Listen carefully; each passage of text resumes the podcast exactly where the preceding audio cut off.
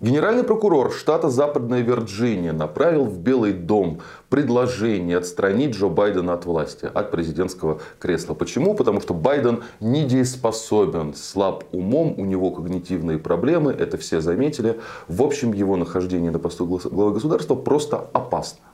Это вот мнение прокурора целого штата. Ну, может быть, простые как бы американские трудящиеся каждый день такие письма в Белый дом пишут, да, я не знаю, типа там уберите деда.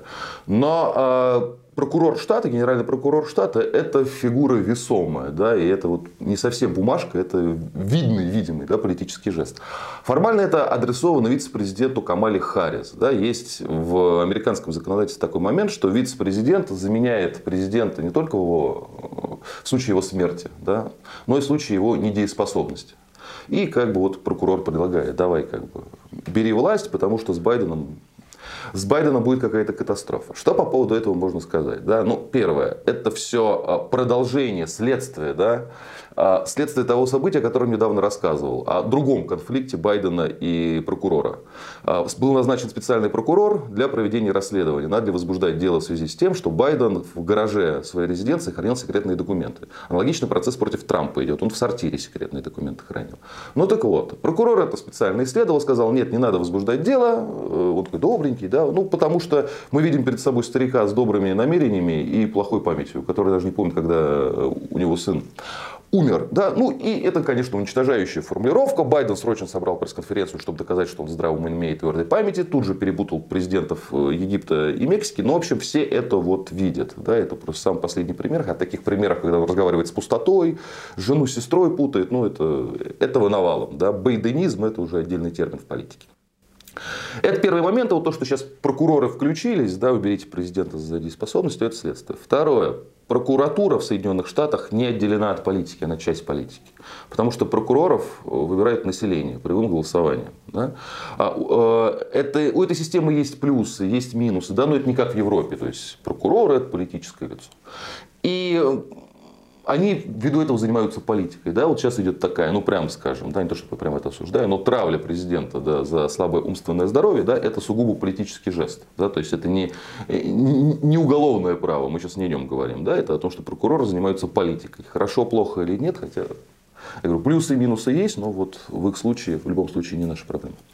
А, и э, третий момент, как бы, на самом деле. Понятно, что через прокуроров, через все свои каналы, через СМИ, все, все свои возможности сейчас республиканцы будут использовать для того, чтобы травить, топить э, деда Байдена да, чтобы сделать его жизнь максимально хуже, чтобы максимально снизить ему рейтинг. И проблема в том, что могут перестараться. Что я имею в виду? Я имею в виду то, что э, вот под, под гнетом этой истерики да, накопится достаточное количество доводов, чтобы Байден из гонки вышел и уступил место кандидата кому-нибудь помоложе. Да. Кто это может быть, не так важно. Я думаю, что главный, вот первый на скамейке запасных, это Гэвин Ньюсом, это губернатор Калифорнии. Да. Есть еще такая Гретхен Уитмер, она э, губернатор Мичигана. А, ну, это такие вот, их, они часто фигурируют. У них взгляды, они леваки, взгляды у них для консервативной Америки совершенно убийственные, чудовищные, но возраст. Да, они гораздо моложе, а, они средних лет. И вот на, а, на возрасте, да, в итоге демократического кандидата могут и протащить. Ну, потому что Трамп, он тоже по-своему стрёмный дед, ему под 80, он с определенными э, закидонами, и его есть за что не любить, неоднократно об этом рассказывал. Да? То есть, если бы республиканцы перестараются сейчас, и Байден снимет свою кандидатуру, то в итоге они могут проиграть знаете, на финише.